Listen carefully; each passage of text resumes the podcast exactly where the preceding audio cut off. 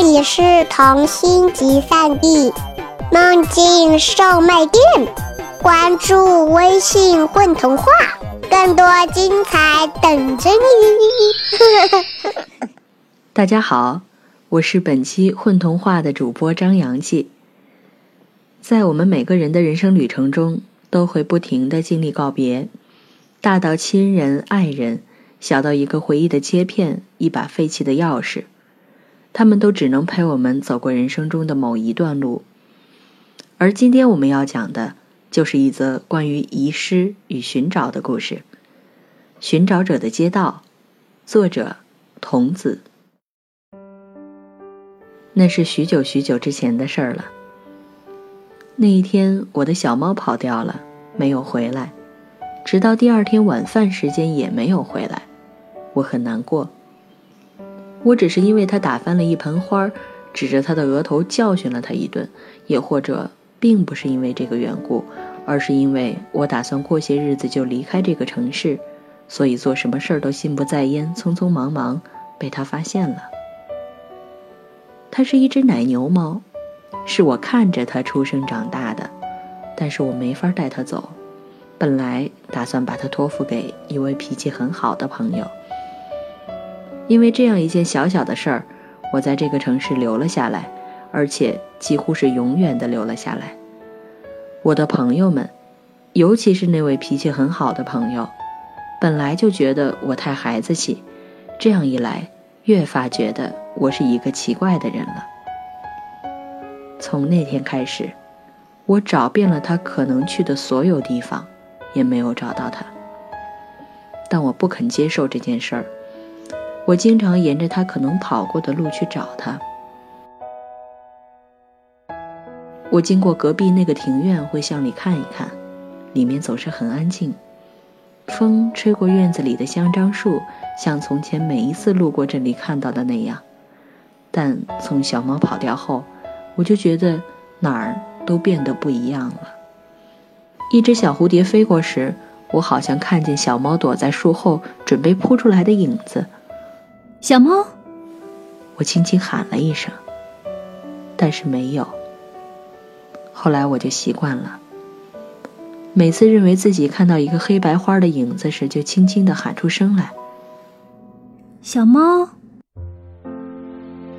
我沿着长长的街道向前走，一会儿抬着头，一会儿低着头。街道又细又长，长的走不到头，两边是安静的房子，小小的商店。不管他们开门还是关门的日子，我有空的时候，都会走到这条街上，就这样找啊找。有一天，我遇到一个人，他也在找自己丢失的。他丢了一只鸽子。他说那是他从一只野猫爪子下面救回来的小雏鸽，他把它养大，鸽子很依恋它，依恋它的家，即使它飞来飞去。像一朵银色的花在天空里盘旋，也从来不会飞远。但有一天早上，它再也没有回来，和我的小猫一样。我吓了一跳，差点以为他说的野猫是我的小猫。我担心我的小猫在出走后伤害了他的小鸽子，又担心小猫的安危。他告诉我，他的鸽子已经一岁了。于是我想一想。不，不是他，不是我的小猫。我便告诉他我的小猫的故事，请他在寻找鸽子的时候帮我留意。他说，虽然他不喜欢猫，但是他会帮我留意的。我谢过他，然后我们告别。有一天，我遇到了另一个寻找者，他说他丢了一把钥匙，那是一把对他来说很重要的钥匙。他小时候和外公外婆一起住在一个小小的屋子里，小屋很小，一把钥匙就够了。他忘不了那段时光。慢悠悠的夜里，外婆抱着他数星星，所以到现在他还把头顶明净的星空也记得那么清楚，那是多么让人留恋。那把钥匙是小屋留给他的唯一的纪念，他一直随身带着它，就好像这样。自己就可以随时回去看看。他慢慢的向我说着自己小时候的快乐，说起来的时候，眼睛里焕发出神采，就好像又看到了那栋小屋。但是现在，他回不去了，他非常焦急。我只是隐隐约约的猜到，他的外公外婆已经去世了。不然，如果我的小猫会跑到那么一个温暖的小屋里，遇到一对儿好心的老人家，乖乖的等我去找它，该多么好！我告诉他，我会帮他留意找一把钥匙，请他帮我留意找一只奶牛猫，一岁半的，一只眼睛有圆圆的黑眼圈，看上去好像在眯着眼笑的。然后，我们告别。一个下雨天，我在那条长长的街道里遇到一个同样在寻找什么的人。他说他在寻找一头鲸鱼。啊，鲸鱼？只有他看得到的鲸鱼。当他走在人群中时，他就高高的在他头顶游来游去，浑身散发着淡淡的微光。他是怎么不见了的？我走上前，和他一起在雨中，一边惊讶的问。他难过的说：“因为他忍不住告诉一个好朋友自己有一头鲸鱼，那个好朋友好容易相信之后，便说动了他，让他给鲸鱼做了一件特别大、特别大的演出服，好让人们能看得出鲸鱼的存在，然后带他去一个特别大、特别大的舞台上演出。”应该是他把演出服在鲸鱼面前展开的时候，被鲸鱼当做一张巨大的渔网了吧？虽然它不是海里的鲸鱼，却依然是鲸鱼。所有的鱼都不喜欢渔网，于是鲸鱼就离开了。唉，我现在才意识到，鲸鱼才是我最好的朋友。可是。我却让他对我失望了。他叹着气，我不知道该怎么安慰他。他对我说：“如果我在天空看到微微的光芒游弋，请打电话告诉他。”他说：“如果他看到一只爱吃泥鳅的一岁半的左眼睛上有黑眼圈的奶牛猫，也会打电话告诉我。”慢慢的，我在这条街上遇到各种寻找者。而每个人所失去的都是那么不同。有人丢掉了一封很重要的信，他反反复复地在寻找，是的，几乎寻找了整整一生。有人失去了一段难忘的记忆，他一边苦恼地叹息，一边寻找。但是，记忆会被丢在哪儿，又能从哪里找回呢？我真的不知道。有人不小心把车票弄丢了。他急急忙忙找的那么辛苦，我不好意思再请他帮我留意一只小猫。有人仅仅丢失了一张小纸条，他眼睛明亮地问：“如果我找到了小纸条，上面的字迹还看得清吗？”我迟疑着，不知道该怎么回答他。他眼睛又暗淡了下去。有人不见了自己偷偷珍藏的小时候心爱的玩具，是他妈妈在打扫房间的时候当做一筐破烂丢出去的。他知道之后赶快跑出来寻找，却再也没有发现那些影子。我也喜欢玩具，我慢慢的说。我能理解他很失落的样子。他说他也理解我对小猫的感情。和他对他的铁皮小鼓的感情一模一样。有人丢了一辆果绿色的自行车，是他用自己赚到的第一笔钱买的那辆。他骑着它经过夏日的街头，人人都会回头看他。有人丢了一个带封套的日记本，这让他心里一直跳个不停，几乎忘记了自己在里面写了多少只有自己能懂的事情。有人丢了一面可以照见藏在心中的秘密的小镜子。他原来是个魔术师，小镜子丢失后，他就丧失了自己全部神奇的魔力，再也没法表演哪怕很小的一个魔术。有人丢了一块会自己安排时间和日程的手表，他是一个雕刻家，但是他现在忙得一团糟，因为他不知道怎么安排妥善所有的时间来做完手头的事儿。在这条长长的街道上，寻找自己丢失的东西的人越来越多。我每次沿着它去寻找小猫的时候，都会碰到别的寻找者。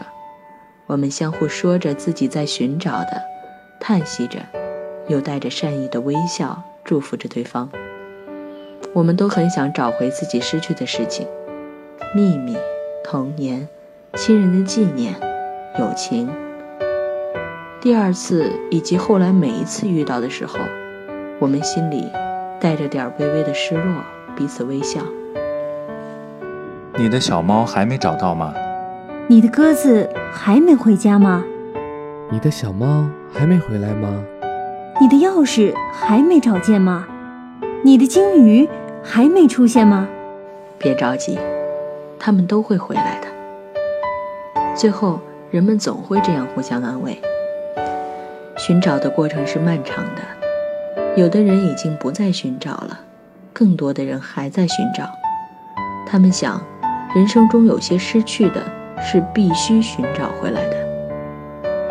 一些人时时叹息着，他们说：“唉，在这里丢失东西的人这么多，这条街道应该叫丢失者的街道吧？”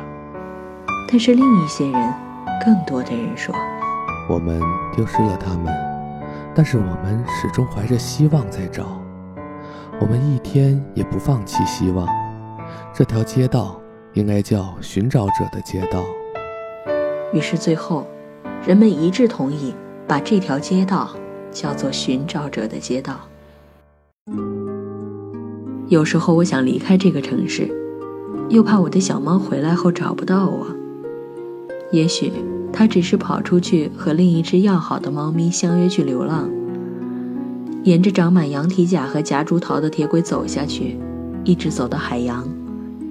也许他只是贪玩，追着小耗子迷了路，进入了野猫的王国。为了留在猫国王身边做个威武的奶牛猫将军，便耐心地待了下去，好能在有一天神神气气地出现在我面前。也许。他被神秘的怪兽追逐着，慌不择路时遇到了另一个和我一样让人觉得充满孩子气的人，于是他就满是信任的跟他回家了，忘了我会找他。也许我想到了各种各样的可能，所以我继续留在这个城市，在想起他的日子里，就来到寻找者的街道上寻找着，等待着。他出现在我面前的那一天，就是在这样的日子里，我变化着，也收获着，安安心心地走在自己的路上。人生总是要怀抱着一些期待，一些希望，也有一些小小的遗憾，安安心心地度过的。别的寻找者，他们对自己所寻找的，也许都有着同样的想法吧，所以他们和我一样。依然在这个城市里，在自己有空的日子里，前来这条长长的街道上走来走去的找着，寻找着自己记忆中的美好与珍奇，在以前曾经失去的，在以后寻找回来吧。你的日记本快找到了吧？你的小镜子找到了吧？你的手表找到了吗？你的老玩具箱也快找到了吧？你的自行车找到了吗？你的车票快找到了吧？我做了一个梦，在梦里有一个很大很大的公园，我走呀走呀，看见小叶榕和香樟树翩翩起舞，洁白的信纸、书、日记本和亮闪闪的钥匙拍打着飞来飞去，脚步啪嗒响，手表滴答响。奶牛猫在草坪上翻滚游戏，巨大而透明的鲸鱼在空中游弋而过，留下淡淡的光迹。自行车自己按着响铃在小径上向前骑行，红车皮的小火车在公园里穿梭，错过这一站的人，随时可以慢悠悠地走到下一站。在湖畔，一滴一滴漾起了涟漪的，是时间。我从梦中惊醒了，爬起来，在黎明中跑向长长的街道，隐约的，带着忐忐忑忑的希望。我不能停下来。我这才发现，街道那么的长，好像没有尽头一样。我从来没有跑得这么远。最后，我终于跑到了长长的寻找者的街道的尽头。在寻找者的街道尽头，是否真的有一个很大很大的公园？所有的人从前一直没发现。